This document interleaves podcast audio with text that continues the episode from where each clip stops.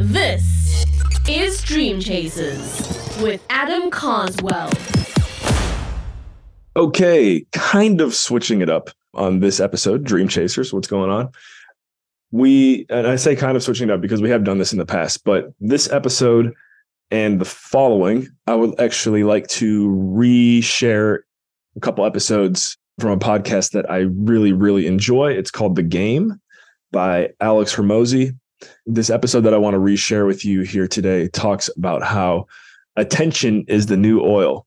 And the way he breaks it down in this episode, I would not do it justice if I attempted to break it down for you here the way that Hormozi does. So buckle up and listen up. Attention is the new oil, and we all need to be reframing how we think about the world of content creation because there's a lot of takeaways to be had here that I wasn't even thinking of until I heard this episode. So get your notepad ready, all that good stuff. It is fire. Here we go. Play the episode. Four out of the top five biggest companies in the world are not built on the old oil, but the new oil. And the oil of today is attention. Welcome to the game where we talk about how to sell more stuff to more people in more ways and build businesses worth owning. I'm trying to build a billion dollar thing with acquisition.com. I always wished Bezos, Musk, and Buffett had documented their journey, so I'm doing it for the rest of us. Please share and enjoy. So, a friend of mine, Ryan Fisher, just showed me a clip on his phone of a podcast that I did with him. This is when I wasn't really actually I didn't do any podcasts. I was wasn't doing any speaking stuff. Like all I was doing was building Gym Launch and Prestige Labs.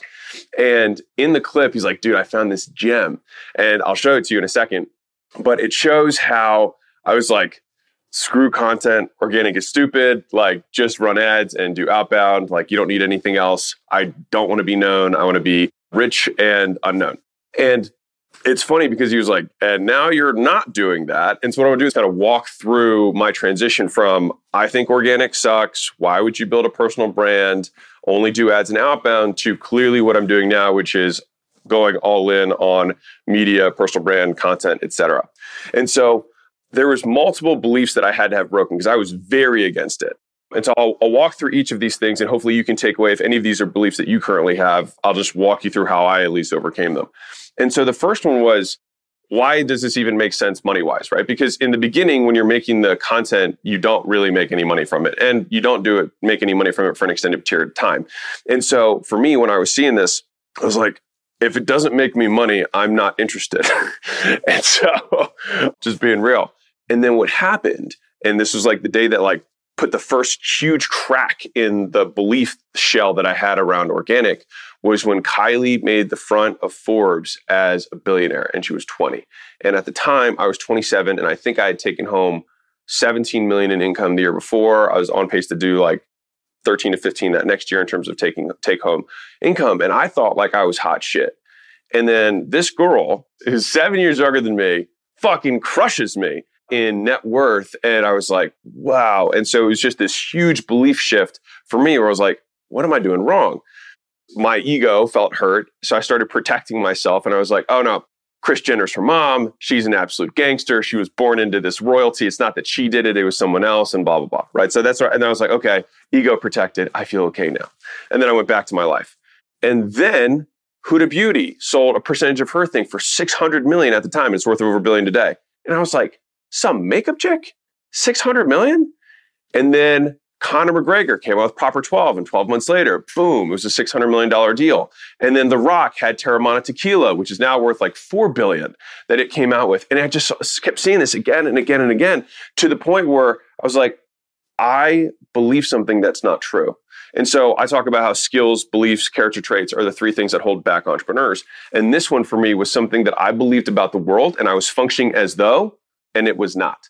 And so I always try and find those things because they construct our reality and we make our decisions based on the things that we believe to be true. And this was a statement that I believed that was not true. And so I basically was walking through a reality that was not real. And it was that personal brand sucks, personal marketing make you money, and seeing these overnight billionaires made it click for me. And so you'd still think, okay, so that's when Alex started to do it. Nope, not when I started to do it. I then read a book by Naval Ravikant, which is his almanac, uh, which is really good, really quick read. And he talked about the four types of leverage in the book. And so, in increasing order of leverage on the leverage pyramid, you've got labor, you get other people to do stuff for you, which means you get more of your time back and you get output. Above that, you've got capital. So, people give you money, you invest the money that other people give you, and you get leverage by extension.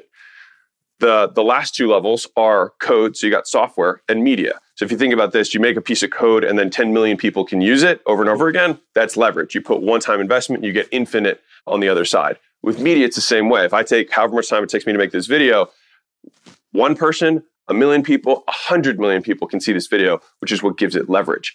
And so when I saw that, that was what made everything click for me as to why these people were getting this, these crazy, crazy numbers when they had, like, I had heard Kylie had a team of seven and she was doing 200 million a year. I was like, team of seven. And it was because she had a, a compounding leverage vehicle built within her business. And that was when I looked at my own businesses at the time and realized I had nothing that compounded, nothing. And that was a huge moment for me because I knew that whatever, like, I almost became dissatisfied with the business that I had because I realized that whatever I wanted to do next, I wanted to have a compounding vehicle, something that multiplies unto itself over and over again. So Warren Buffett could build Berkshire Hathaway because the money itself compounds and compounds and compounds. And on a long enough time horizon, when you keep rolling the snowball, after you do that for 40, 50 years, you have a big fucking snowball right? And I had no snowball machine. And for those of you who are listening right now, if you think about your own business, if you keep doing what you're doing over and over and over again, if it's not significantly, not just twice as big, but 10 times big or 100 times as big 10 years or 20 years from now, then you don't have any compounding vehicle that's spinning the machine. And so if right now and you want to become ultra wealthy or you want to become, you know, bigger than you are right now, you have to unlock one of those four types of leverage. And so when I looked at that pyramid, I was like, well, I understand the leverage of labor. So I've got that. I'm now in a position where I have capital that I can deploy. Now, I don't have other people's capital because that's not what I want to do with my life right now. But when I looked at software and media, I was like, well, I'm not a code guy. That's just not my, like, what can I be really great at? I thought, given my skills, et cetera, I could be better at the media side than I could at the code side. And so that was just kind of me saying, this is me. I think I'm going to go in this direction. And so that's why I decided to do the media thing. But I still wasn't there yet because now I looked at these people that are ultra famous and I was like, huh, well, I'd still rather be anonymous because, you know, they've got all these stalkers and weirdos and, you know, hey, it, it, it is what it is. When you, when you get exposed to 10 million people, if you figure 1% of people are crazy, you got 100,000 weirdos. All right. It's a lot of weirdos. And so, anyways, I go to have dinner uh, with a friend of mine, Dean Graziosi, who's Tony Robbins' right hand, and he was huge on infomercials for a long time. He's still he still does tons of stuff media wise, and he gets like weirdos that come to his house and all that kind of stuff. And I was like, how do you deal with this? I was like, why do you think this? Like, how is this worth it? You know what I mean? Like, t- sell me on this because I just was like, I'm not sold. And so he sat me down. He was like, dude, if if a couple weird letters, you know, every day or every week is the price I have to pay for the impact I want to have. He's like, I pay that price any day of the week and twice on Sunday. And there was just like this pause when he said it, between when he said it and he looked at me, and I just felt like it hit me because I was like, God, I'm being such a pansy. Like I'm just, I want, I say I want to make this impact. I say I want to help all these people, and yet I don't want to be inconvenienced. You know what I mean? And I was like, I just don't think that when I'm 85, I'll look back and say, wow, like I was I got stopped at dinner a bunch of times by fans. I'm so high and mighty that that would bother me. You know what I mean?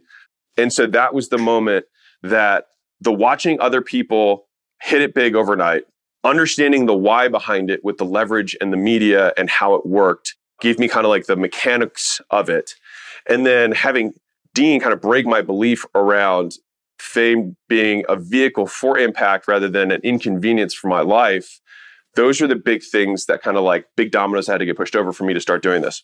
And so, one of the interesting things about this is that right now the entire economy has shifted. So, if you look at from like a century perspective, the last century was a century about power. And when I say power, I mean like energy, right? So, like the the biggest four out of five companies 20 years ago were all energy companies. They were all power, oil, etc.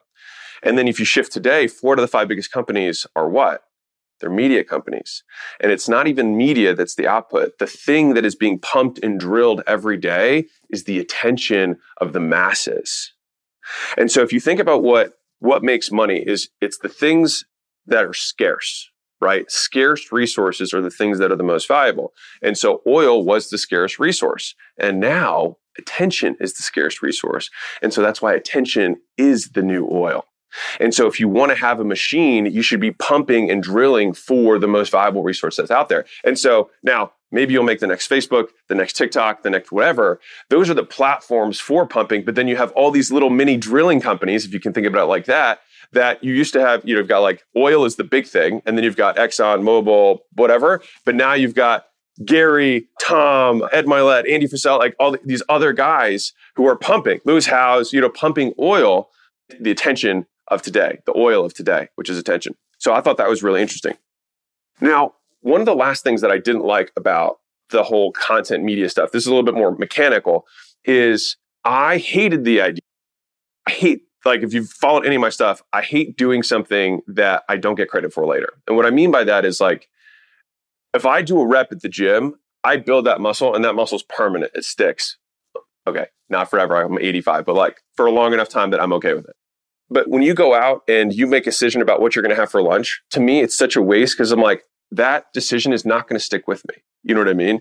And so I want to build something that I don't have to rebuild again later.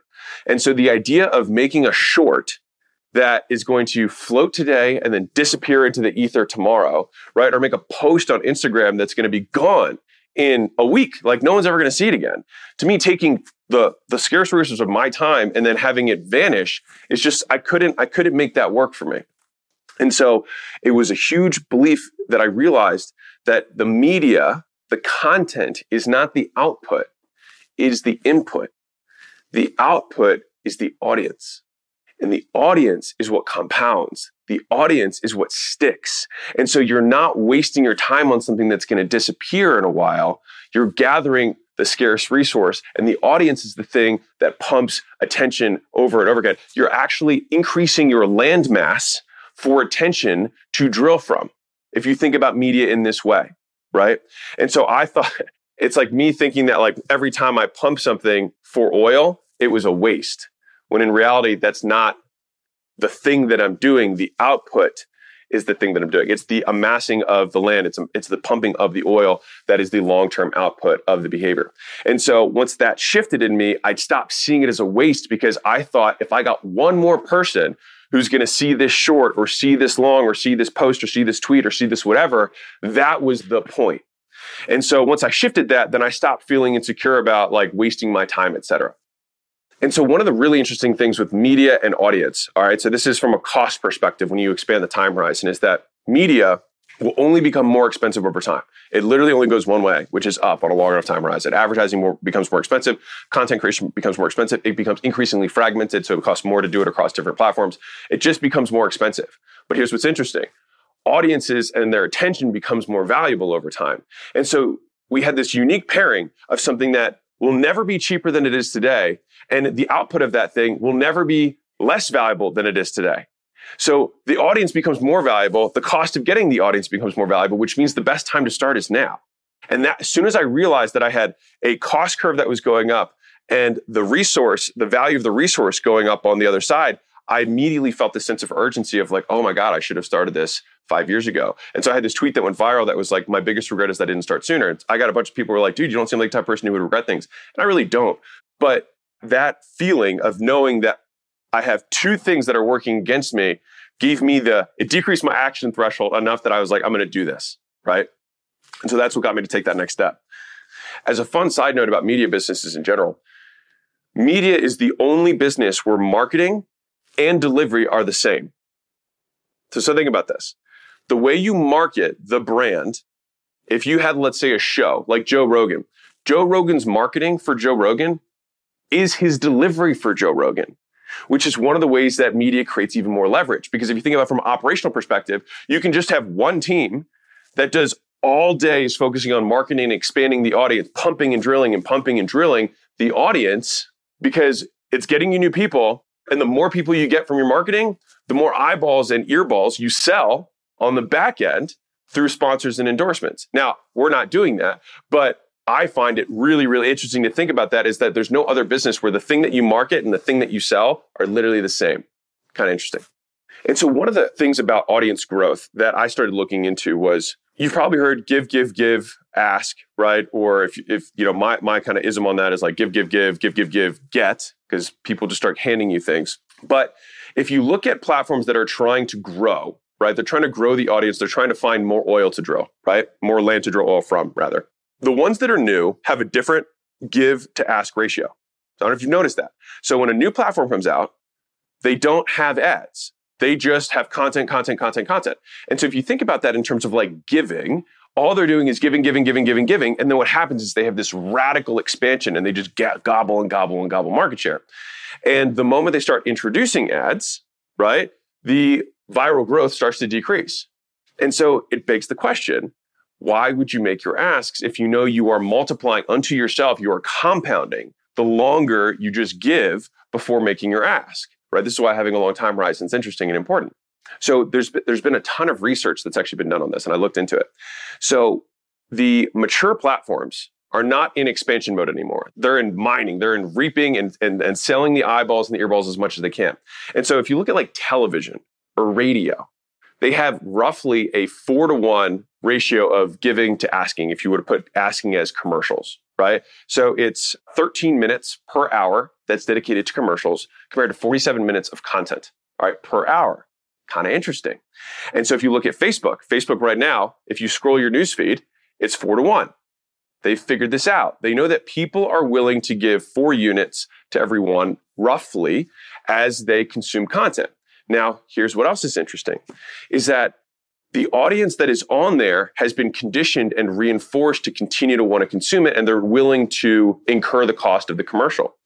But somebody who's new may not have been weathered or conditioned over that period of time of slow integration of ads that they not be they might not be as interested in staying on this platform. And so the moment you start integrating the ask and integrating the takes or whatever way you want to say it is the moment that you consciously decrease your growth you consciously say, I don't want a bigger, better audience than I have today, or I'm willing to trade some of it off. And that's okay. You got to eat, et cetera. I understand. But if you're thinking like super long, you have a compounding number that you are literally slowing down your rate of compounding the moment you start doing it.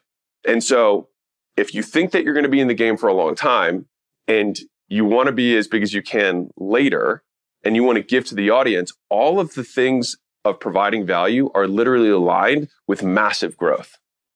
It's just you got to wait. And so rather than reap and harvest the way TV has and why Facebook doesn't grow anymore because they're overly added, you know, advertised on, et cetera. It's the platforms that have the lowest amount of ads that get the most amount of reach, the most amount of compounding. Now, they have a business model, they have to make money at some point. I get that. But the longer you can wait, the bigger the ask can be at the end. The longer the runway, the bigger the plane that can take off from it. So, one of the things that's interesting about digital media versus old forms of media is that other media made zillionaires too, right? Newspapers back in the day, direct mail stuff, billboards, like radio. Well, radio is digital, but but we'll just go with me on this. Warren Buffett invested in so many one town newspapers because they were monopolies. There wasn't enough room for another paper to come in town, and a newspaper had two monetization things, which may never be available again. And cable TV had the same thing. People would pay to have access to the content, and advertisers would pay to have access to the eyeballs. They got paid on both sides, and people became exorbitantly wealthy from this model. The cable TV became exorbitantly wealthy, the newspapers became exorbitantly wealthy, and they were able to justify it because there was a cost of distribution. There was a cost to distribute the newspaper. Now, they probably could have lived on just the ad revenue alone, but they chose not to because they were business people. They were like, if they're willing to pay for it, and so are they, we'll charge them both. But the thing is, is that digital media eroded that first sale to the customer, which is when Facebook came in and said it's free and it always will be, right? And they stuck with that because they realized that because it was free, they were able to gobble up so much more media. Their cost to acquire eyeballs at a, at a platform level was so low that it made more sense for them to not try and monetize the audience except through the advertising. And so media has changed in that you can now make one video like this and 10 million people can see it. And so that is, that is what I. It took me way too long to realize that the game had changed fundamentally in terms of how media is monetized and how media can grow a brand and the amount of reach that a single video, a single bout of effort can deliver. And so I'll make a prediction right now. So if the Rockefellers were built on oil, the new generation of ultra wealthy people be built on attention. Zuck is going to continue to be a, a, gangster because he has the attention economy. You know, he's buying attention. Then on the creator level, you've got Mr. Beast, right? And people who have mega amounts of attention amassed and pumping towards them. I think he opened up a restaurant in a local area and had 10,000 people show up at a local restaurant, right? Like I don't think people still understand because we as humans can't fathom or comprehend the difference between a million and 10 million because we can barely even comprehend what a thousand is.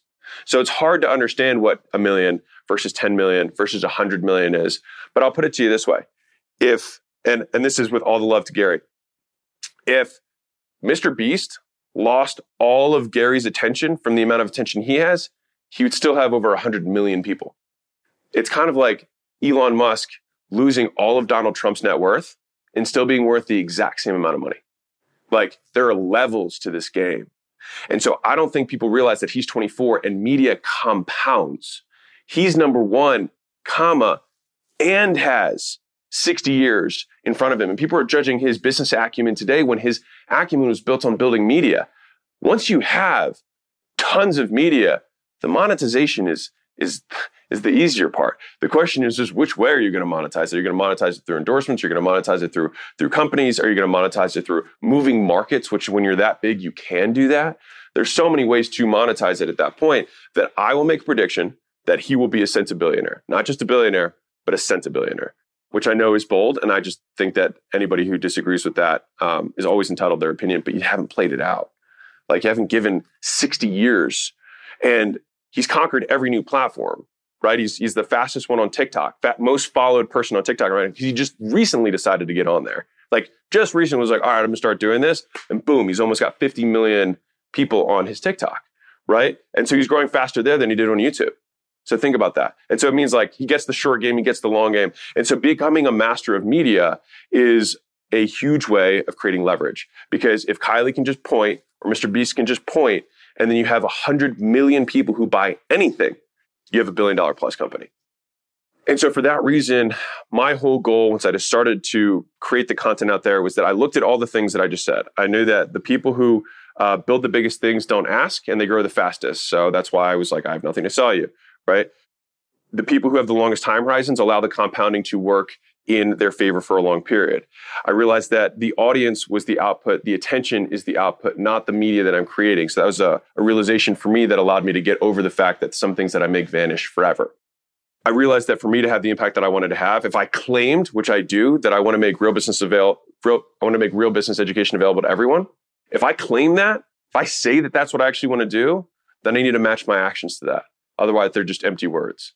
And so that means that if this is the price I have to pay, if if getting stopped when I'm walking out and you know, if I'm at the gym and I have to take my headphones off a couple times because someone wants to say hi or take a picture, if that's the price I have to pay to make the impact I want to have, then it's a price that I'm willing to pay because this is meaningful for me. And I think when I'm 85, I'm not going to look back and be like, you know what, I'm really glad that no one knew who I was and that I had all this information that we've, we've gathered. And it's just that is going to vanish with me. And so it's like, I'd rather have that knowledge not vanish with me at all, be completely spread, have a whole horde of entrepreneurs who are younger, better, faster, sharper than I was, who can pass the torch on. And I hope that those guys will pass it to the next generation. And then as a species, you know what I mean? We just move forward and get better. So that is why I decided to make the plunge and do the stuff that we're doing now, pump out the amount of content that we're making. And it was because I had an internal shift of realizing that if I wanted to make the impact I want to have, then I was willing to do it. The wealthiest individuals of the last century were built on oil. They were built on energy. And if you look at fast forward today, four out of the top five biggest companies in the world are not built on the old oil, but the new oil. And the oil of today is attention because attention is the scarcest resource on the planet right now, even scarcer than oil because people are willing to pay even more for it. And so the companies that have figured out to A, how to grab the land, they're literally buying up the real estate of the collective attention that exists, right? Think about every sense that you have. You have 24 hours a day that your ears are open. You have 24 hours a day that your eyes are open. And so the idea is how can we capture as many of those hours from as many people as possible and the war for our minds. And so the people who are creating the platforms that other companies can come and drill They're basically the digital landscape. They've enveloped the world. The oil tycoons had to go and buy a state, negotiate, haggle with the farmer to get his things. The new world today, they don't need to haggle with anyone. They just take it, right? They're only competing against each other. They're competing against the couch, they're competing against television, they're competing against radio, but they're fighting a war that they can't lose because they have so much more analytics, they have so much more real time data that they can adjust how they combat the old school, which is why they're killing them. And so the total amount of attention that exists is every human's eyes and ears collectively 24 hours a day. That is the pie, and they're fighting for it. And so the ones that are able to map to as much of that, which is why the AR thing gets really interesting when they think about that. If they can get you, if they can literally be the lens through which you see the world, they own your most precious resource, your sight, 24 hours a day. Friday. And in that way, how do they they can put an ad there? They can have you pay every month to just not have ads. Like there's all these different things that they can do. And it's because that is the new game. Our senses are the real estate and our attention is the oil that's getting pumped from it. The reason Huda, The Rock, Conor McGregor, Kylie were able to translate their fame, their attention into money is that one, they spent a long time building it, right? And amassing that attention because they knew that the moment they did decide to monetize it, it was right there. Now, the mistake that you've heard me say a million times, but I'm going to say it again, that many newer creators make is that those people waited years. Think about how long The Rock has been building the brand of The Rock before he signed his deal with Under Armour, before he he made Teremana, before he made Zoa, right? Before he did these things, he was in it for 15 years, 20 years he'd been building this brand. And so people piss and moan about the fact that they built, you know, they posted content for 4 weeks and they're not famous yet. It's like this dude put in literally 100 times the effort. And that's with you just posting once a day. This guy's everywhere. He's doing speeches, he's on WWE, he's making movies, he's in shows, he's doing all of that every day, and he's been doing it for 20 years. And so some people are somehow surprised that he's crushing them, right? And so one is they waited a really, really, really long time and they didn't ask they just they gave right in their own way because everyone's giving you know kylie's give looks different than the rock does but they give to their particular audience the next thing is that the thing they chose to monetize from was on brand all right and this is like a key point it was on brand in that this is something that their audience already dug, right? Like The Rock signing the deal with Under Armour makes complete sense because fitness is a core part of his brand, right? Him working out, putting the 4 a.m. grind, like all of that is something that Under Armour wanted to tap into to associate their brand with. And so what's interesting if you think about this is that the biggest brands that exist come from the endorsements of celebrities. So hear me out. We can't be Kim Kardashian. Like a girl can't be Kim, right? So Kim is the ultimate status. Then Dolce & Gabbana signs Kim and says, wear our shit. People then see the status that Kim has and associate it with Dolce & Gabbana. And then little lady who's got money and doesn't have status trades her money for the bag that she can associate with Kim to get the status. That's the game. And so that's Kim's status. Now, if the Rock did it. He does kind of dress fancy, but it probably wouldn't be on brand for him to start rocking. Like it just wouldn't. It, like you can feel it right now. You're like, I mean, I guess he could, but it wouldn't really make sense, right? But him doing the Under Armour deal completely makes sense. Him doing an energy drink completely makes sense because he's all about he's like powering, you know, grinding, going hard. It's on brand.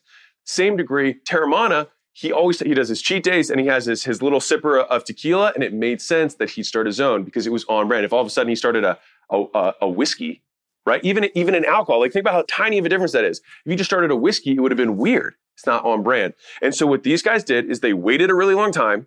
They figured out which of the messaging buckets are the things that are kind of they represent like this i believe this is what i'm about right? And the people who follow me vibe with not only one but a lot of times multiple of these dimensions which brings up another point which is that the people who are the most famous if you look at the big ones you look at rogan right? He's got ufc that he's he's into fighting, right? He's also a really amazing comedian and loves the comedy community.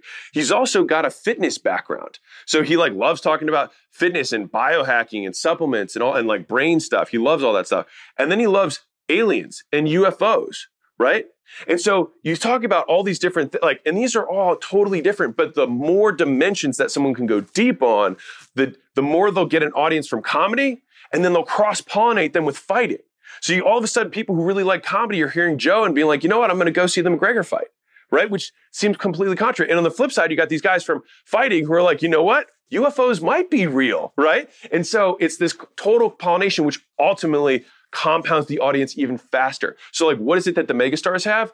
We had The Rock. He's got movies, he's got TV shows, he's got He's got uh, his drinking thing, not that he drinks, but like that he likes to relax and, and, peel back.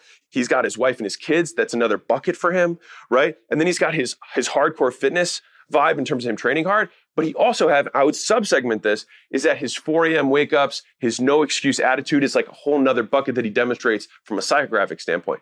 And so these people have multiple dimensions, and he had his WWE, forgot about that, right? He has these multiple dimensions. And so these megastars go deep on many things and in so doing capture bigger and bigger audiences that compound on themselves and they wait because they stay loyal to their brand and then they appeal to a segment of their audience or they try to cut across the one that appeals to the most of them. And in that way they'll monetize the best and not detract from the brand. Because when you're monetizing you're you're rarely building the brand unless the product is exceptional. Now i don't know if most of their products are exceptional i'll be real i don't know but the next level of this would be that they not only serve the most of their audience, but that the product they give is actually so good that the product does the expansion in and of itself rather than just their personal brand. And so there's only two ways for people to find out about the stuff you sell. You can tell them or other people can tell them. And there's only one of you. So think about which way is easier and has more leverage. That being said, now because we have the megaphones we have with media, a single person can have tremendous leverage, unlike we've ever seen. But still, when you've got Kate and Ann sitting across the kitchen table and she's like, Oh, I tried Kylie's lip thing. It's actually pretty good.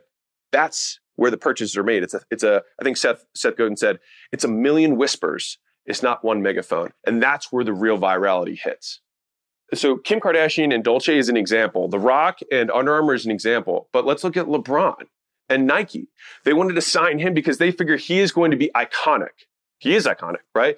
They're betting on the fact that his brand is only going to continue to grow because media only continues to expand, right? Over time, and they wanted to associate Nike victory with somebody who's victorious. And so they reinforced their brand position through the endorsements they get from people who actually do it. Because a brand can't be victorious in and of itself. It's not a person, right? And so they got to find the people who embody the spirit and the values of their brand. They make the endorsement, people make the association in their mind, and then they buy the brand to get the association of the thing they could never do but always aspire to. So there's two terms that get tossed around a lot in the entrepreneur community leverage and compounding. All right. Leverage is the difference between what you put in and what you get out. All right. So, for example, literally, Archimedes had his stick, and you've got a little fulcrum, which is a little triangle. You got a stick on it. And depending on where you put your hands, more weight you can lift. So, you're the same strength.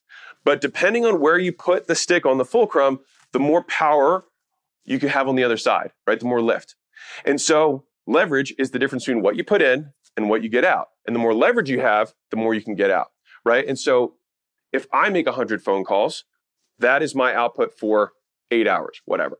If I spend eight hours hiring eight people and then they now make 100 phone calls every day, I spent eight hours one time and then I get 800 calls every day from now until I, you know, until, until kingdom come from that one eight hours. So if I had eight hours of calling versus eight hours of hiring somebody and training them to make those calls forever, which one has more leverage? Right, the second one. So that's labor.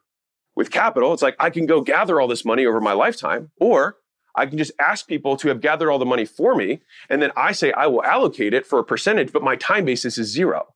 The only time basis I have there is literally just the getting of money from those people, not the income generation. It's just literally getting the money that they spent their time generating to give to me to then invest. And I get a percentage of that with no time spent, which is how Warren Buffett, Carl Icahn, some of these huge people, David Rubenstein, which is Carlyle's CEO and founder, all these people built their next level of wealth. So, like ancient Egyptians, leverage through labor. Old school American tycoons, leverage through capital. And the new school is through code, software, and media eyeballs. So, the compounding, the second part of that is how does something feed on itself? And so, the way that something compounds is that the baseline that it starts with never gets lost. It only grows unto itself. And so, if you think about a dollar getting 10%, right? More, it's a dollar and 10 cents next year. Now, if I get 10% again, then I get 11 cents on my dollar and 10 cents. So now it's 121. If I get 10 again, then I get 12.1 cents for the next year, which goes to 132 point whatever. And so the idea is that when you have a long enough time horizon, that little bit that went from 10 cents to 11 cents, 11 cents to 12 cents in 40 years goes from 1 billion to 1.1 billion, right? You just add zeros to the machine. And so if you want something that's going to become huge, you need something that compounds and ideally even multiple forms of leverage, right? That compound unto themselves. And so if you look at Facebook, for example, which is a simple one, they had leverage because Zuck wasn't actually doing the stuff inside of his company. He got capital because he got a whole bunch of other people to give him money rather than trying to make it in order to build the thing. He had code because he had software that they could build one time and then infinite number of users could build it. And then they had built on media, right? So it had all four, which is why it's, you know, one of the most valuable companies in the world.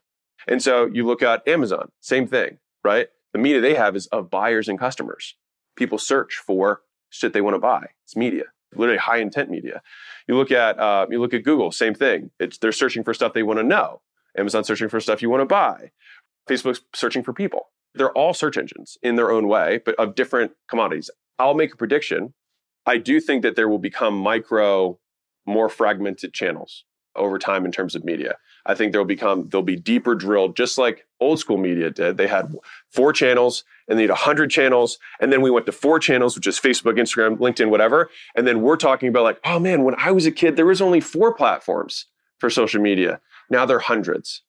And so that's Alex's prediction of how I think media is going to transform over time, which also means that the people who are really going to be able to stay big and stay relevant will have to build the infrastructure in order to package their content in such a way to be present across all of them. And so right now is why it's one of those crazy times where if you run an ad on one of the four TV channels, everybody knows you. The fact that Mr. Beast is 24 and can have 100 million followers is something that I believe is a blip in time. And then for that to be recreated 10 years from now will be significantly more difficult because he wouldn't be able to start and immediately have access to the entire world. Because also, because social media is becoming weaponized, right, from a propaganda perspective, and for those of you who don't know, like propaganda is an actual part of, of military warfare. There's a whole thing about it, right? PSYOPs. I agree, or I think that media will become nationalized for many, many countries. It already is in a lot of countries. America is just one of the only ones that doesn't. So we allow businesses that are owned in other countries to own the media and the attention of our population. It's kind of wild. And so I don't know if that's going to continue forever. I don't think it's wise that they do that. But if that's the case, like, you know, Russia's building their own version of YouTube, China's building their own. So they want to, they, everyone wants to control media, right? Which is why, you know, the first amendments of the US are freedom of press, right? So we want to be able to have that. We'll have to look at what that looks like when, when that law was written. The UK would have no way of doing it. But now the UK absolutely could own the newspaper that everybody reads, right? Now we don't have a beef with the UK, but you understand the point. And so big picture, leverage and compounding, leverage is the difference between what you what you put in and what you get out. The people who make the most money are the ones who have the most leverage because everybody has the same amount of time. It's just who gets the most back for their time. Right? And compounding is that now that you've made that trade with your leverage, that trade that you made one time, is it going to compound unto itself and get you even more back? Because compounding is a form of leverage. Because if it compounds, it means I made this investment one time, and then 20 years from now, I get even more back from that one time investment. Right? So it's another way that you get leverage. Attention is scarce resource because there's a fixed amount of it.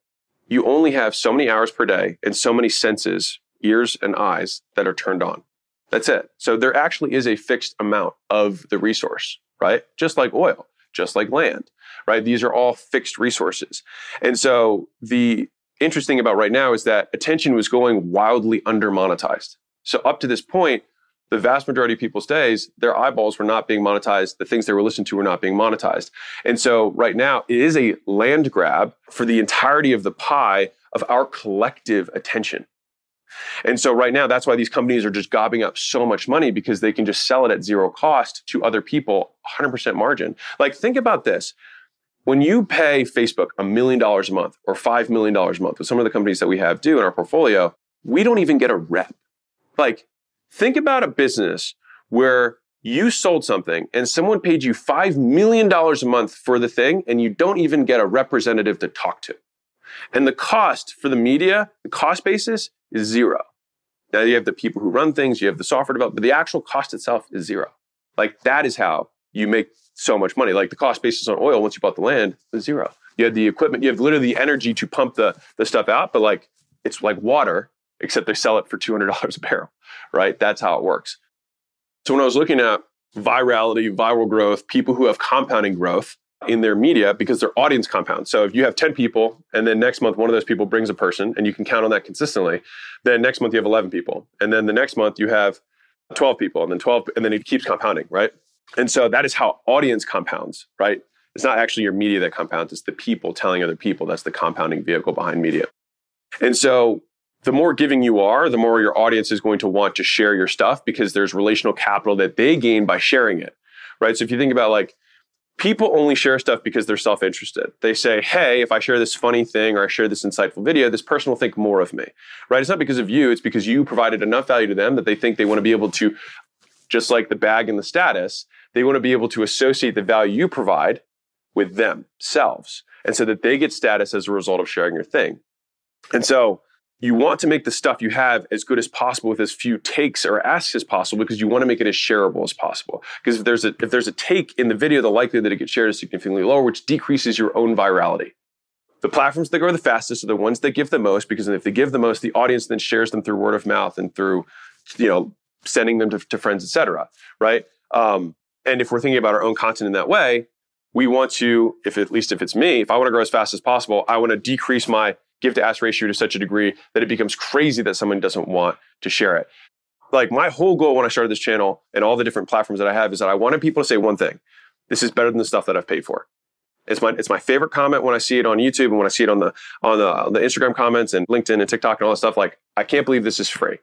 That is always what my goal has been because if I can do that, then I can siphon a whole bunch of the market share up and not monetize anything, right? And everybody who's trying to compete for the same attention is going to do that, but they have to throw their asks in because they got to make money, and I don't need the money. And so that gives me my long-term enduring advantage. And as a side note, if you ever want to have a competitive advantage, have it be patience because no one wants to copy it. So with all that being said, how do you reconcile the whole give, give, give, don't ask, be patient with like, dude, I gotta pay rent, I gotta like feed my kids, like this is all awesome, but like how do I actually do this in a way that I can feed myself? Good question. So I think of it like this is that you promote publicly, you give publicly, you sell, you ask privately. And so if someone follows your stuff, right, and they're interested enough, they will seek you out. And then when that happens, by all means, you sell and sell like you mean it. That way, you get all the compounding of the top of funnel that keeps multiplying itself. And this isn't compounding, but it doesn't need to be because it's attached to a compounding rocket. And so if you just know that you're going to monetize 10% or 1% of your audience every year, if your audience compounds, then so too will your sales, even though the sales exchange itself isn't necessarily value additive. You want it to be, but like people aren't going to tell their friends, like, dude, you got to go through the sales process I just went through. Like, it's not really something that people share that way. So, how does this stuff work with like outbound, right? Like, how does all that stuff that I just said like work with outbound? Well, you're not going to outbound from your personal brand, right? But you'll outbound from the on behalf of your business. Now, when you have an outbound strategy, and this could be totally separate, whatever, but if you have an outbound strategy, the idea is that you recreate the organic experience that someone would do on their own if they found your personal brand organically. And so, like acquisition.com could reach out to companies and say, hey, you know, you should partner with us, but I don't have context, right? And so the deal structure I'd have to give would be significantly worse, and I'd have to take them through a significantly longer process. And so if I wanted to get the same types of companies who had the same values as me, who had all these other things, I would have to take them through a tremendous amount of filters and indoctrination in order to recreate the same end customer from that process. Now, there's nothing wrong with that. It depends on the complexity of the thing you're selling. If you're selling Salesforce, the software, you absolutely can do reach outs, but the thing is, is that when you're building the personal brand, you're actually not selling the software, you're selling values, you're selling ideals. And so outbound works very well in a transactional environment. Like I could start the brand and then the brand has an outbound team. It's better than Alex being the outbound team, in my opinion. So just like Mr. Beast, The Rock, Huda, Conor McGregor, my prediction for the people who will become the new centibillionaires, et cetera, is going to be people who can do three things. They have to be able to capture, they have to be able to hold, they have to be able to multiply attention. And so not only do you have someone's attention, you have to be able to capture it first, you have to hold it for an extended period of time because you are interesting, you are fascinating, fascinating, you're literally fastening them down and pulling the attention from them. And then you get them to tell other people. And that is how your attention's, attention multiplies because your audience grows. So the people who can do those three things are the ones who are going to become ultra, ultra, ultra wealthy in the future. Dream Chasers. Thank you. Thank you. Thank you for investing your most valuable resource with us here today your time. If you enjoyed today's episode, be sure to share this bad boy on social media. Drop a five star review, hit that subscribe button wherever you get your podcasts. And hey, we really appreciate it. It brings better visibility, better SEO to the show. So just can't thank you enough for that. And also, as you notice, we don't have any ads here on Dream Chasers. So just want to remind you to head over to carswell.io to get all updates, especially because I am currently writing a book. The book is on the topic of, insert suspenseful topic here, multiplication. Yes, I'm writing a book on multiplication. I know that may sound silly, but that's what it is. So I'm really excited about this. I have also learned it takes a lot more time to write a book than I originally expected. So it's coming soon. And just want to remind you if you want to get updates on my first ever book, you can go to carswell.io, drop your email address there, and you'll get all the updates you could possibly need or imagine on the release. So thank you again for your listenership. And remember, in all you think, say, and do, take it to the next level.